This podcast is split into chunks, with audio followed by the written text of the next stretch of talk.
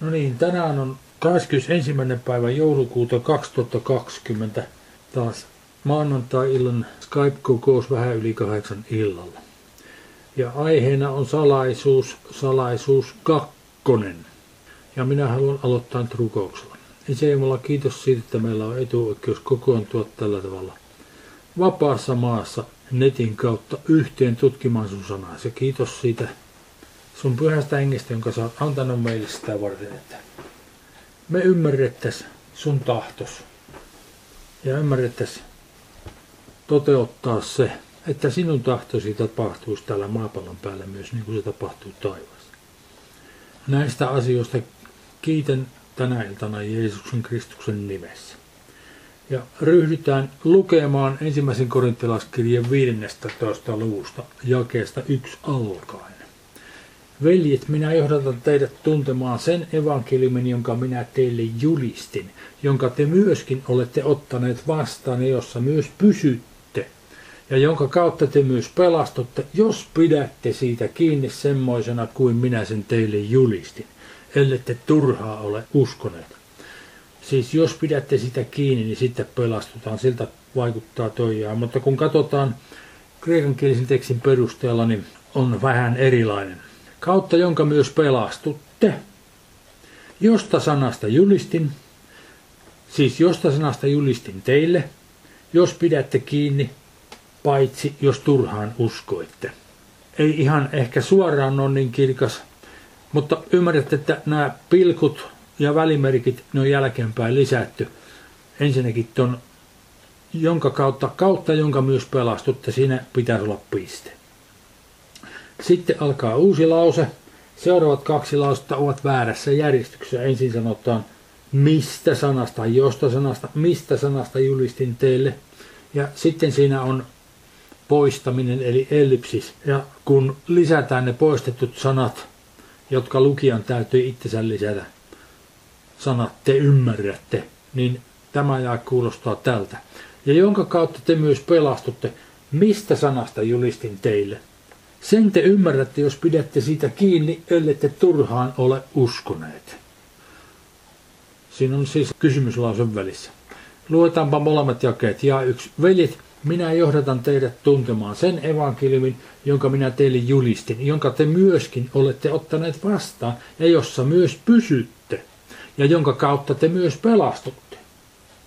Mistä sanasta julistin teille? Sen te ymmärrätte, jos pidätte siitä kiinni, ellette turhaan ole uskoneet. Jatketaan ikässä kolme. Sillä minä annoin teille ennen kaikkea tiedoksi sen, minkä itse olin saanut, että Kristus on kuollut meidän syntiimme tähden kirjoitusten mukaan. Ja että hänet haudattiin ja että hän nousi, pitäisi olla joka kerta kun täällä sanotaan nousi 15 luvussa, pitäisi olla on herätetty. Mä oon korjannut ne, aina on kursivilla korjattu. Hän on herätetty kuolleista kolmantena päivänä kirjoitusten mukaan.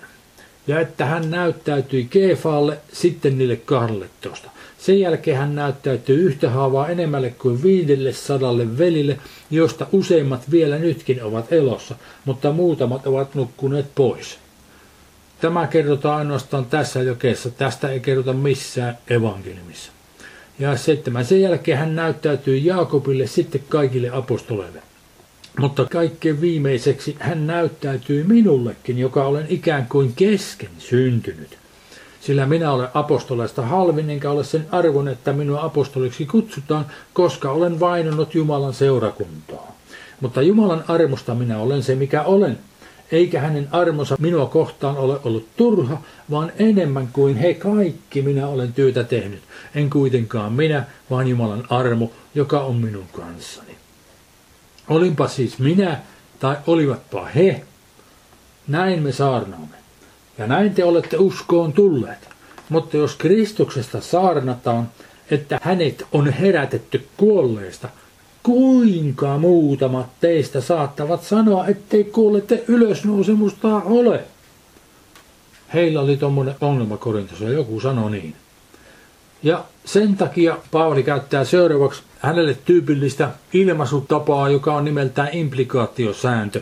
Implikaatiosääntö on sellainen sääntö, että Jos on näin, niin kuin esimerkiksi tuossa jakeessa 12 sanotaan, että muutamat teistä saattavat sanoa, että kuolette ylösnousemusta ei ole. Eli jos sitä kuolette ylösnousemusta ei ole, niin sitten siitä seuraa sitä, ja siitä taas vastaavasti seuraa tätä, ja tästä vastaavasti seuraa tuota, ja niin edelleen. Koko ketju menee sen säännön loppuun asti, ja viimeisenä on sitten katastrofaalinen toteamus.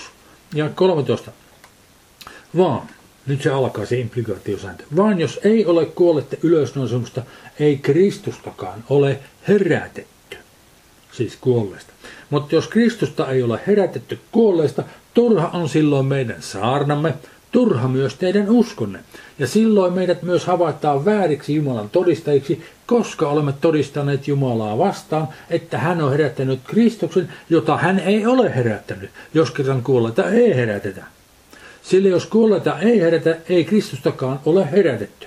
Mutta jos Kristusta ei ole herätetty, niin teidän uskonne on turha ja te olette vielä synneissänne, ja silloinhan Kristuksen nukkuneetkin olisivat kadotetut. Jos olemme panneet toivomme Kristukseen ainoastaan tämän elämän ajaksi, niin olemme kaikkia muita ihmisiä surkuteltavammat. Siinä on se katastrofaalinen lopputulos, ja 19. Jos olemme panneet toivomme Kristukseen ainoastaan tämä elämä ajaksi, niin olemme kaikkia muita ihmisiä surkuteltavammat. Nyt historian saatossa tämä asia on kyllä kääntynyt toisinpäin. Nyt ihmiset pistävät toivonsa ainoastaan sinne tulevaisuuteen, mutta ei sekuntiakaan tässä elämässä. Molemmissa pitäisi olla sekä tässä että nyt että silloin. Sitten jakesta 20 alkaa sulkulauseke, joka päättyy jakeen 28 loppuun. Lisäselvityksen omanen sulkulauseke, jonka jälkeen tuo implikaatiosääntö jatkuu. Luetaan tämä sulkulauseke. Ja 20. Mutta nytpä Kristus on noussut kuolleesta esikoisena kuoloon nukkuneesta. Esikoisena ensiksi syntyneenä kuoloon nukkuneesta. Sillä koska kuolema on tullut ihmisen kautta, niin on myöskin kuollette ylösnousemus tullut ihmisen kautta. Sillä niin kuin kaikki kuolevat Aadamissa, niin myös kaikki, absoluuttisesti kaikki ihmiset tehdään eläviksi Kristuksessa. Mutta jokainen vuorollaan, esikoisena Kristus, hänet on jo herätetty, sitten Kristuksen omat hänen tulemuksessaan esimerkiksi. Ja muut, ja muut, ja muut, ja niin edelleen. Monta eri ylösnousemusta. Kristuksen tuleminen, siitä puhutaan yleisesti ottaa on se toinen tuleminen. Hänen ensimmäisen, ensimmäinen tuleminen tapahtui noin 2000 vuotta sitten. Se toinen tuleminen, sitä kutsutaan sanalla paruusia. Kreikan sana paruusia edustaa sitä. Sitten tulee loppu. Sen Kristuksen jälkimmäisen tulemisen viimeisen osion jälkeen tulee loppu. Siis kun hän tulee toisen kerran vielä, hän tulee kahteen kertaan. Sen jälkimmäisen kerran jälkeen tulee loppu. Kun hän antaa valtakunnan Jumalan ja Isän haltuun kukistettuaan kaiken hallituksen ja kaiken vallan ja voiman. Sillä hänen pitää hallitsemaan siihen asti, kunnes hän on pannut kaikki viholliset jalkojensa alle. Se kerrotaan psalmeissa 8 ja 110. Vihollista viimeisenä kukistaan kuolema. Sillä kaikki hän, Jumala on alistanut hänen Kristuksen jalkojensa alle. Mutta kun hän sanoo, kaikki on alistettu, niin ei tietenkään ole alistettu se Jumala, joka on alistanut kaiken hänen Kristuksen allensa. Ja kun kaikki on alistettu pojan valtaan, silloin itse poikakin alistetaan sen Jumalan valtaan, joka on alistanut hänen valtaansa kaiken, että Jumala olisi kaikki kaikessa. Siihen päättyy se sulkulauseke. Sitten jatkuu implikaatiosääntö. Mitä muutoin ne, jotka kastattavat itse kuolleiden puolesta sillä saavat aikaan. Jos kuolleet eivät heräjä, miksi nämä sitten kastattavat itsensä heidän puolestaan? Ja tässä on taas tämä välirivi raamatun teksti sitä varten, että voitte nähdä, tämäkin on nyt sekaantunut, mennyt sekaisin noiden välimerkkien väärän käytön takia. Jos luetaan tuo teksti tuosta muutoin, mitä tekevät kastattavat, puolesta kuolleiden, jos yleensä kuolleet eivät herää, miksi myös kastetaan puolesta kuolleiden heidän. No siis mä oon selventänyt sen tässä. Tässä on käännös ja kasvissa. Muutoin mitä ne tekevät, jotka kastattavat itsensä kysymysmerkki. Se tapahtuu kuolleiden puolesta, jos kuolleita ei herätetä. Miksi heidät sitten kastetaan heidän puolestansa? Näin menee tämä lause. Että mistä siinä todellisuudessa on kysymys, että he toistensa puolesta ovat kastattaneet, niin kun ymmärrämme että nämä kaksi kysymystä, ensimmäinen lause ja viimeinen lause ovat kysymyslauseita, ne on retorisia kysymyksiä ja niihin täytyy lukijan itse sitten toimittaa vastaus, niin vastausten kanssa tämä kuulostaa tältä. Muutoin, mitä ne tekevät, jotka kastattavat itsensä? He eivät tee mitään. Se tapahtuu kuolleiden puolesta, jos kuolleita ei herätetä. Miksi heidät sitten kastetaan heidän puolestaan? Heidät kastetaan turhaan. Ja 30. Miksi mekään antaudumme joka hetki vaaraan? Edelleen retorinen kysymys. Turhan takia. Joka päivä minä olen kuoleman kidassa niin totta kuin veljet olette minun kerskaukseni Kristuksessa Jeesuksessa meidän herrassamme. Jos minä ihmisten tavoin olen taistellut pötöjen kanssa Efessa, mitä hyötyä minulle siitä on? Jos kuolleet eivät heräjä, niin syökäämme ja juokaamme, sillä huomenna me kuolemme. Ja taas on välimerkkien käytön takia mennyt yhä sekaisin tämä. Ja 31 32 pitäisi kääntää näin. Minä kuolen päivittäin, tai minä kuolisin päivittäin, niin totta kuin kerskaan teistä veljet Kristus jos minä taistelin petojen kanssa Efessa ihmisten tavoin piste. Mitä hyötyä minulle siitä on, jos kuolleita ei herätetä? Kysymysmerkki. Ei mitään hyötyä. Retorinen kysymys, jonka vastaus on ei mitään hyötyä. Syökäämme ja juokaamme, sillä huomenna me kuulemme. Se on epikurilaisten lause. Jos haluatte tietää enemmän sitä Efeson tilanteesta, niin apostolien teko 19. luvussa siitä kerrotaan. Sitten hän päättää koko tämän keskustelun tuossa, älkää eksykö huonot seura, hyvät tavat turmelee. Ja alkaa puhua kirkkaudesta, ja me hyppäämme jokeiseen 49. Ja niin kuin meissä on ollut maallisen kuva, sitä kirkkaudesta tullaan siihen, että oli ensimmäinen Adam ja jälkimmäinen Adam ja niin edelleen. Ja niin kuin meissä on ollut maallisen kuva, niin meissä on myös oleva taivaallisen kuva. Katso, minä sanon teille salaisuuden. Ystävät rakkaat, tämä oli salaisuus, kunnes se ilmoitettiin Paavalille. Vaikuttaa kyllä siltä, että se edelleenkin on salaisuus. Emme kaikki kuolemaan nuku. Siis se salaisuus on emme kaikki uudesti syntyneet uskovat, joilla on Jumalan pyhä. Emme kaikki kuolemaan nuku. Siis emme kaikki kuolemaan nuku, mutta kaikki me muutumme. 52. Yhtäkkiä silmänrepäyksessä. Silmänrepäyks on atomos. Tarkoittaa jakamattomassa ajanjaksossa. Yhtäkkiä jakamattomassa ajanjaksossa, ajanrahtusessa, viimeisen pasunan soidessa. Sillä pasuna soi ja kuolleet nousevat katoamattomina ja me muutumme. Ja nyt monet ajattelevat, että tämä viimeinen pasuna tässä on se seitsemäs pasuna siellä ilmestyskirjassa. Niin ei ole. Ensinnäkin tämä viimeinen ei tarkoita, että jos olisi seitsemän pasuna, niin niistä ensimmäinen olisi ensimmäinen ja kolmas olisi kolmas, viides olisi viides ja seitsemäs olisi viimeinen. Ei.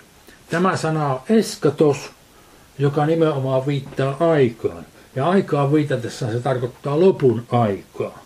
Tämä on lopuajan pasuna. Se viimeinen hetki tälle seurakunnalle, kun ollaan maapallon päällä, se ilmoitetaan pasunalla. Sen takia se on lopuajan pasuna. Se kun soi, niin silloin kuolleet nousevat katoamattomina ja me elävät, jotka olemme maapallon päällä mahdollisesti silloin, muutumme. Muuten tosta, että kuolleet herätetään kuolleista, että on kuolleiden ylösnousemus, se ihan oikeasti ei ole salaisuus. Se on kerrottu kymmeniä kertoja raamatussa. Katsotaan Danielin kirjasta muutamia paikkoja yhteensä. Ensimmäinen Danielin kirjasta 12 luku ja jakeet 1 ja 2. Siihen aikaan nousee Miikael, se suuri enkeliruhtinas, joka seisoo sinun kansasi lasten suojana. Ja se on oleva ahdistuksen aika, jonka kaltaista ei ole ollut siitä saakka, kun kansoja on ollut hamaa siihen saakka asti. Mutta siihen aikaan pelastetaan sinun kansasi kaikki, jotka kirjaan kirjoitetut ovat. Ja monet maan tomussa makaavista heräjävät, toiset iankaikkiseen elämään, toiset häpeään ja iankaikkiseen kauhistukseen. Apostolien teoissa Paavali kertoo ollessaan kuningas Agrippan edessä muistaakseni. 24. luku lähetään oikeastaan 14. Mutta sen minä sinulle tunnustan, että minä sitä tietä vaellan, että minä sitä tietä vaeltaan, jota he lahkoksi sanovat, niin palvelen isieni Jumalaa, että minä uskon kaiken, mitä on kirjoitettuna laissa ja profeetoissa. Ja pidän sen toivon Jumalaan, että on oleva ylösnousemus, jota nämä itsekin odottavat, nämä juutalaiset, jotka häntä syyttivät, sekä vanhuskasten että vääräin. Tulee kaksi eri ylösnousemusta. Ja Johanneksen evankeliumissa viidennessä luvussa Jeesus kertoo jakeessa 27. Ja hän, Jumala on antanut hänelle, Jeesukselle, Kristukselle vallan tuomita, koska hän on ihmisen poika. Älkää ihmetelkö tätä, sillä hetki tulee, jolloin kaikki, jotka haudoissa ovat, kuulevat hänen äänensä.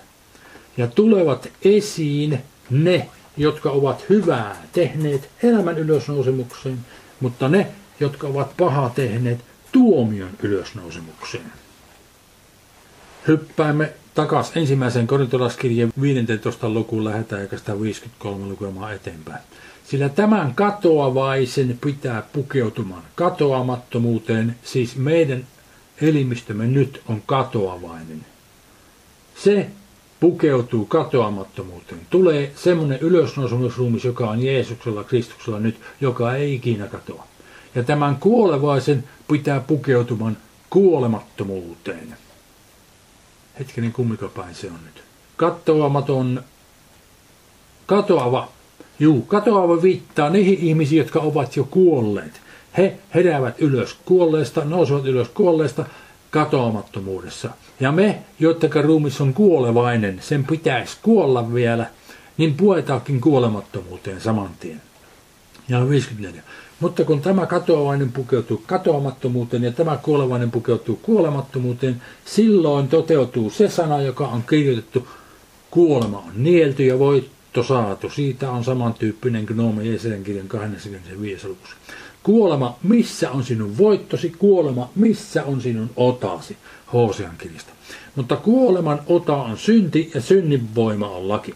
Mutta kiitos olkoon Jumala, joka antaa meille voiton meidän Herramme Jeesuksen Kristuksen kautta. Sen tähden rakkaat veljeni, olkaa lujat, järkähtämättömät, aina innokkaat Herran työssä, tietäen, että teidän vaivan näkönne ei ole turha Herrassa.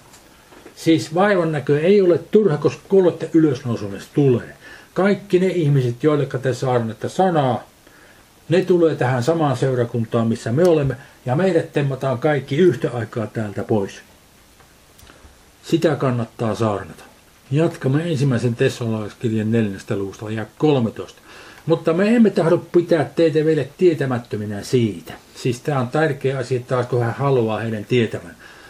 Käyttäen tätä kaksoiskielteistä ilmaisua. Emme tahdo pitää teitä vielä tietämättöminä korostaen sitä, kuinka suuresti hän haluaa, että he tietäisivät sen, kuinka poisnukkunen on, ettette murehtisi niin kuin muut, joilla ei toivoa ole. Sillä jos uskomme, että Jeesus on kuollut ja noussut ylös, tässä on nyt eri sana kuin herätetty ylös kuolesta. Siis kun Jeesus herätti ylös kuolesta, sitten hän itse nousi pystyyn. Tämä on se sana, mitä tässä sanotaan. Jos Jeesus on kuollut ja noussut pystyyn seisomaan, niin samoin on Jumala Jeesuksen kautta myös tuova poisnukkuneet esiin yhdessä hänen kanssaan.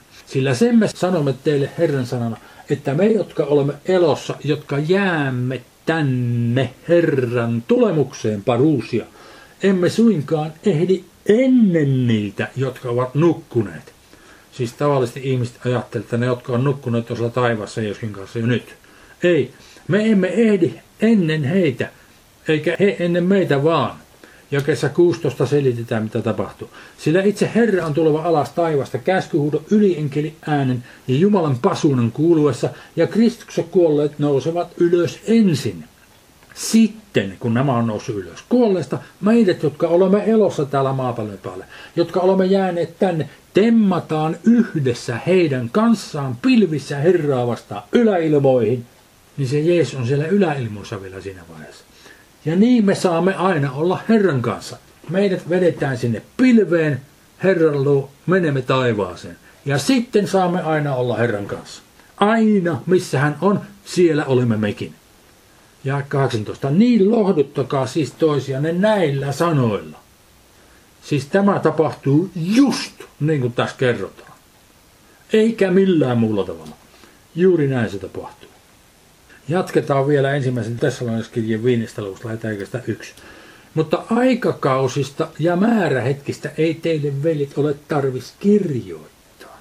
Sillä te itse varsin hyvin tiedätte, että Herran päivä tulee niin kuin varas yöllä. No nyt puhutaan Herran päivästä. Viimeksi puhuttiin sitä Herran päivästä pikkusen aikaa. Mikä se Herran päivä on? No se Herran päivä on Jumalan tuomion päivä, joka tapahtuu tulevaisuudessa ja se jäsenetään pikkutarkalla tarkkuudella ilmestyskirjassa. Mutta se on vasta silloin. Se ei ole nyt. Ja kun se tulee, se Herran päivä, niin se tulee kuin varas yöllä. Varas ei tule sille, että se ryskää kauheasti ja kolkuttaa, tulkaa avaamaan ovi, vaan se tulee salaa sille, että ihmiset ette ollenkaan, että se nyt tuli. Ja kolme. Kun he sanovat, nyt on rauha, tämä on mitä Paavali kirjoittaa, nyt on rauha, he sanovat, ne ihmiset silloin sanovat, nyt on rauha, ei hätää mitään, ei puhuta meistä, kun me sanomme, ei. Kun he sanovat, nyt on rauha, ei hätää mitään, silloin yllättää heidät yhtäkkiä turmio, niin kuin synnytyskipu raskaan vaimon, eivätkä he pääse pakoon. Tuo tapahtuu heille silloin. Katsotaan vaan Matteuksen 24. luku 35. Tämä on mitä Jeesus kertoo samasta asiasta. Taivas ja maa katoavat, mutta minun sanani eivät koskaan katoa. Mutta siitä päivästä ja hetkestä ei tiedä kukaan sitä tuomion päivästä. Eivät taivasta enkelit eikä myöskään poika, eli Jeesus Kristus sanoi, minä en tiedä sitä, milloin se tapahtuu, vaan isä yksin. Ja 37. Sillä niin kuin oli noon päivänä, niin on ihmisen pojan tulemus oleva. Se tulemuksen jälkimmäinen osa.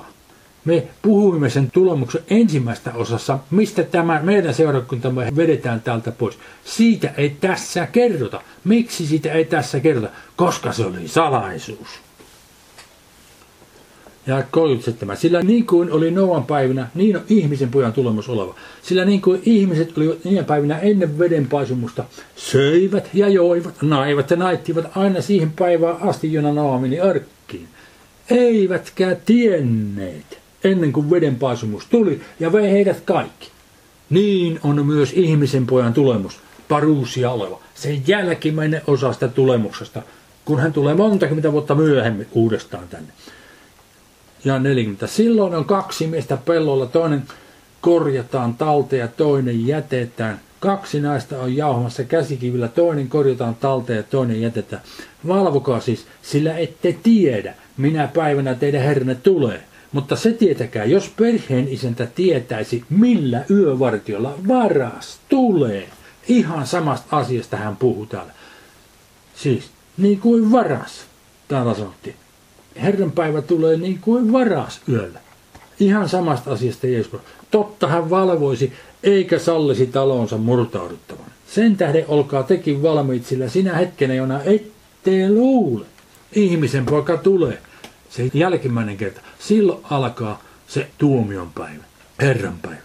Jatketaan ensimmäistä Tessalonalaiskirjasta, viides luku lähettää neljä. Mutta te, veljet, siis ei he siellä, vaan te, veljet, minun veljeni, ette ole pimeydessäni, että se päivä voisi yllättää teidät niin kuin varas. Se päivä ei voi yllättää teitä niin kuin varas. Miksi ihmeessä? Kun te ette ole edes siellä silloin. Teidät on jo viety taivaaseen. Sillä kaikki te olette valkeuden lapsia, päivän lapsia. Me emme ole yön emmekä pimeyden lapsia. Älkäämme siis nukkuko niin kuin muut. Puhutaan muista vaan valvokaamme ja olkaamme raittiit, sillä ne, jotka nukkuvat, ne yöllä nukkuvat, ja jotka juovat itsensä juovukseen, ne yöllä juoksevat. Mutta me, jotka olemme päivän lapsia, olkaamme raittiit ja olkoon pukunamme uskon ja rakkauden harska ja kypärinämme pelastuksen toivo. Sillä ei Jumala ole määrännyt meitä vihaan, niin kuin heidät, vaan saamaan pelastuksen Herramme Jeesuksen Kristuksen kautta, joka on kuollut meidän edestämme että me valvoimmepa tai nukuimme, eläisimme yhdessä hänen kanssaan. Sitten mennään suoraan toiseen tesanolaiskirjeeseen, toinen luku, lähdetään yksi. Mutta mitä tulee meidän Herramme Jeesuksen Kristuksen tulemukseen, paruusia taas, ja meidän kokoontumiseemme hänen tykönsä. Niin me pyydämme teitä, veljet. Ette te anna minkään hengen, ettekä sanan, ettekä minkään mukaan meidän lähettämämme kirje heti järkyttää itseänne, niin että menetätte mielenne maltin, ettekä anna niiden itseänne peljestyttää ikään kuin Herran päivä jo olisi käsissä. Siis Herran päivä on taas ihan täsmälleen se sama Herran päivä, mistä viimeksi puhuttiin ja mistä äsken puhuttiin. Se Herran tuomion päivä. Eli jotkut olivat varmaan kirjoitelleet heille kirjoituksia ja järkyttäneet heitä ja sanoneet, että Herran päivä on alkanut jo, niin kuin ilmeisesti tälläkin hetkellä lähestulkoon joka seurakunnassa sanotaan, että tämä on se ja se osa ilmestyskirjaa ja tuo on se ja se osa ilmestyskirjaa, että luetaan sanomalehtiä ilmestyskirjaa yhdessä nyt. Ei ole se Herran päivä alkanut. Ihan samasta asiasta. Paavali kirjoittaa, ja kolme, älkää antako kenenkään vietellä itseänne millään tavalla, sillä se päivä, se Herran päivä ei tule ennen kuin luopumus ensin tapahtuu. Ja laittomuuden ihminen ilmestyy kadostuksen lapsi. Tuo vastustaja, joka korottaa itsensä yli kaiken, mitä Jumalaksi tahi jumaloitavaksi kutsutaan, niin että hän asettuu Jumalan temppeliin ja julistaa olevansa Jumala. Tuo siis tapahtuu. Ja nyt meillä on täällä pienoinen ongelma tässä jakessa kolme. Puhutaan luopumuksesta. Ja luopumus on ymmärretty kristikunnassa tarkoittaa uskosta luopumista. Älkää antako kenenkään viitellä itsenä millään tavalla, sillä se päivä, se Herran päivä ei tule ennen kuin uskosta luopumus ensin tapahtuu. Ja laittomuuden ihminen ilmestyy, kadotuksen lapsi. Tuo vastusta, joka korottaa itsensä yli kaiken, mitä Jumalaksi tai jumaloitavaksi kutsutaan, niin että hän asettuu Jumalan temppeliin ja julistaa olevansa Jumala. Niin nyt Siis minä en ole ikinä ymmärtänyt, minkä takia tähän on pantu tämä sana luopumus. Siis jos ajatellaan kristikunnan historiaa heti alkuseurakunnan jälkeen, niiden kirkolliskokouksen jälkeen, varsinkin sitten kun oli päätetty, että kristiusko on Rooman valtiouskonto, niin ei ole muuta kuin yhtä luopumusta koko historia. Siis ennen Lutteria ei saanut lukea edes raamattua. Ei ihmiset voineet uskoa, kun ne tiennyt mitä ne uskois, kun sitä ei saanut lukea muuta kuin papit. Ja papit ei kertonut mistä on kysymys, niin kuin Saksakin. Seurakunnat, kokoukset pidettiin latinaksi ja ihmiset puhuu saksaa, eikä ne puhunut latinaa, eikä ne ymmärtänyt mistään mitään. Siis puhutaan pimeästä keskiajasta, me ymmärtääkseni meidänkin historiassamme tästä. Yhtä luopumusta koko historia. Niin sekö nyt sitten on se asia, jota meidän tässä tarvitsisi odottaa, että kumpa nyt tulisi luopumus. No voi voi, kun minä haluaisin, että tulisi luopumus.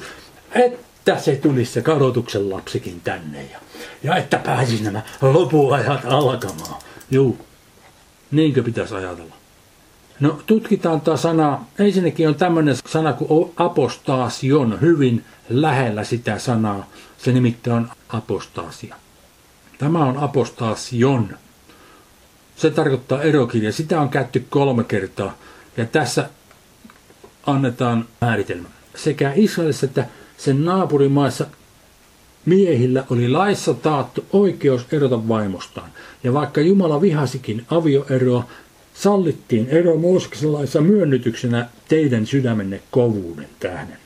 Tässä oli kyseessä aikaisemman käytännön laillistaminen, joskin samalla asettiin myös tiettyjä rajoituksia niin edelleen.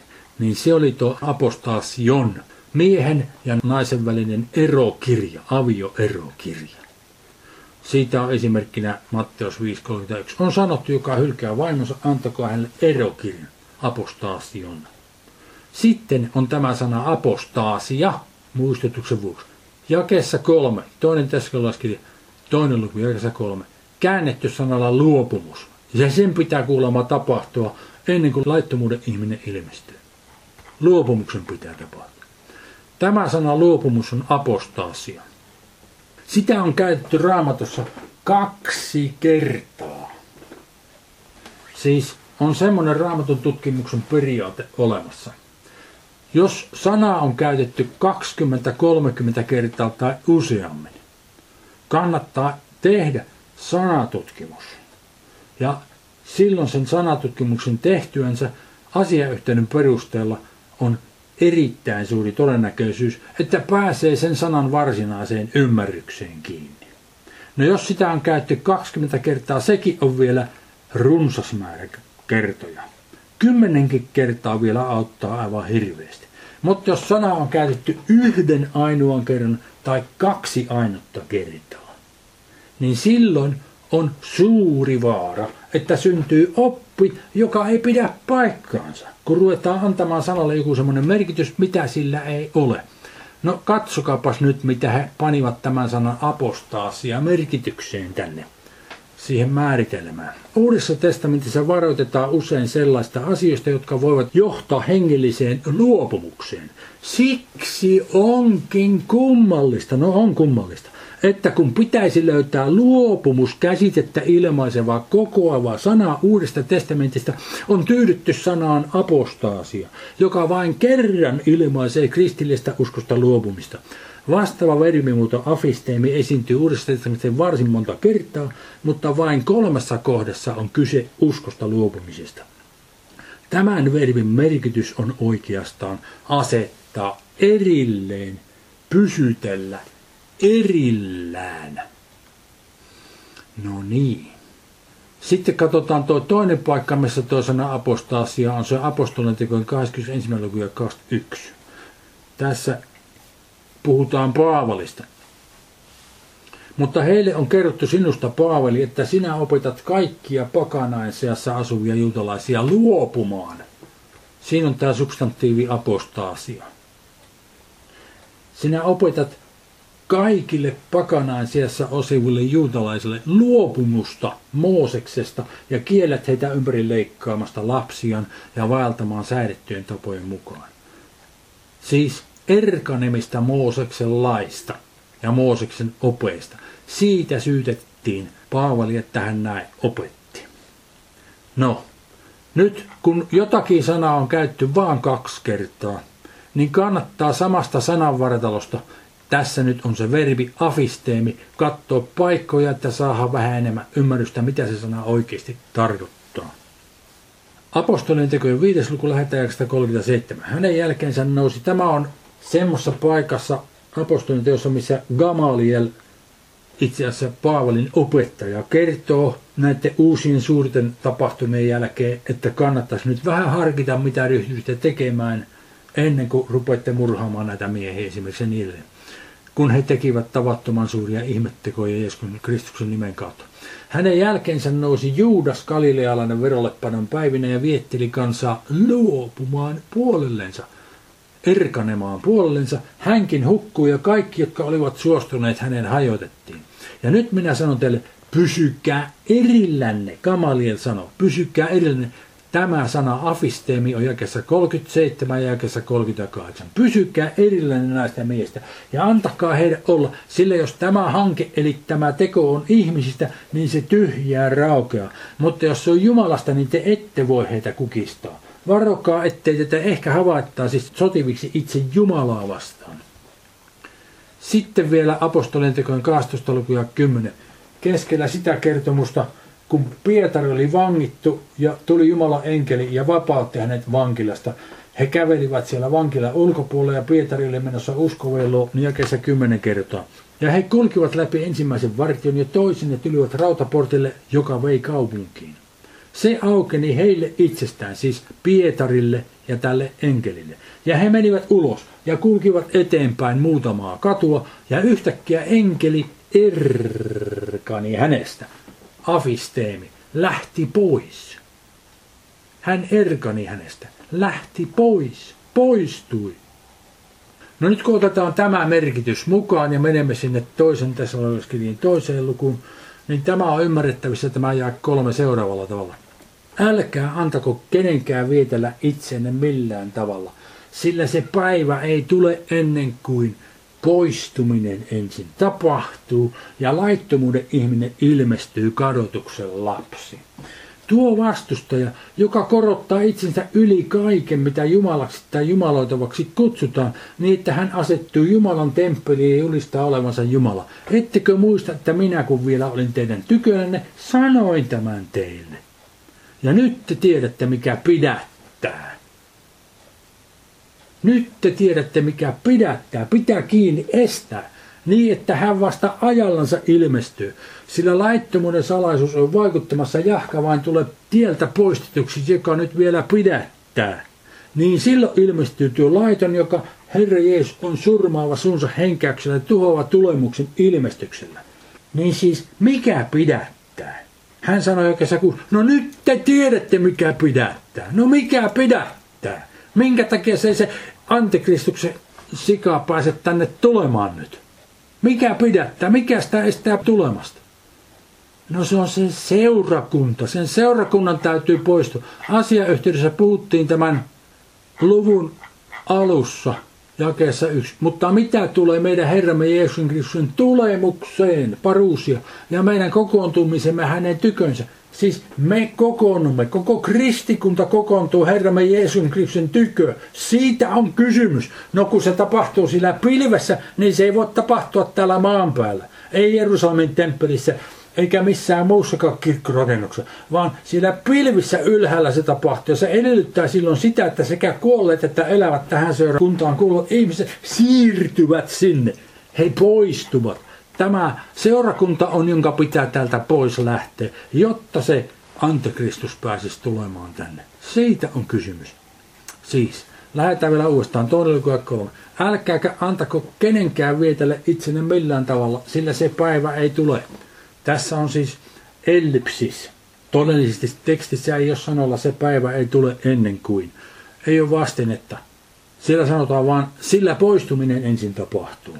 No ne lisätään ja ne on lisäntä, kääntäjät on lisääntäneet ihan oikein. Siinä on kysymys juuri siitä, että se päivä ei voi tulla ennen kuin poistuminen ensin tapahtuu. Ja sitten se laittomuuden ihminen ilmestyy, kadotuksen lapsi. Tuo vastusta, joka korottaa itsensä yli kaiken, mitä jumalaksi ja jumaloitavaksi kutsutaan, niin että hän asettuu Jumalan temppeliin ja julistaa olevansa Jumala.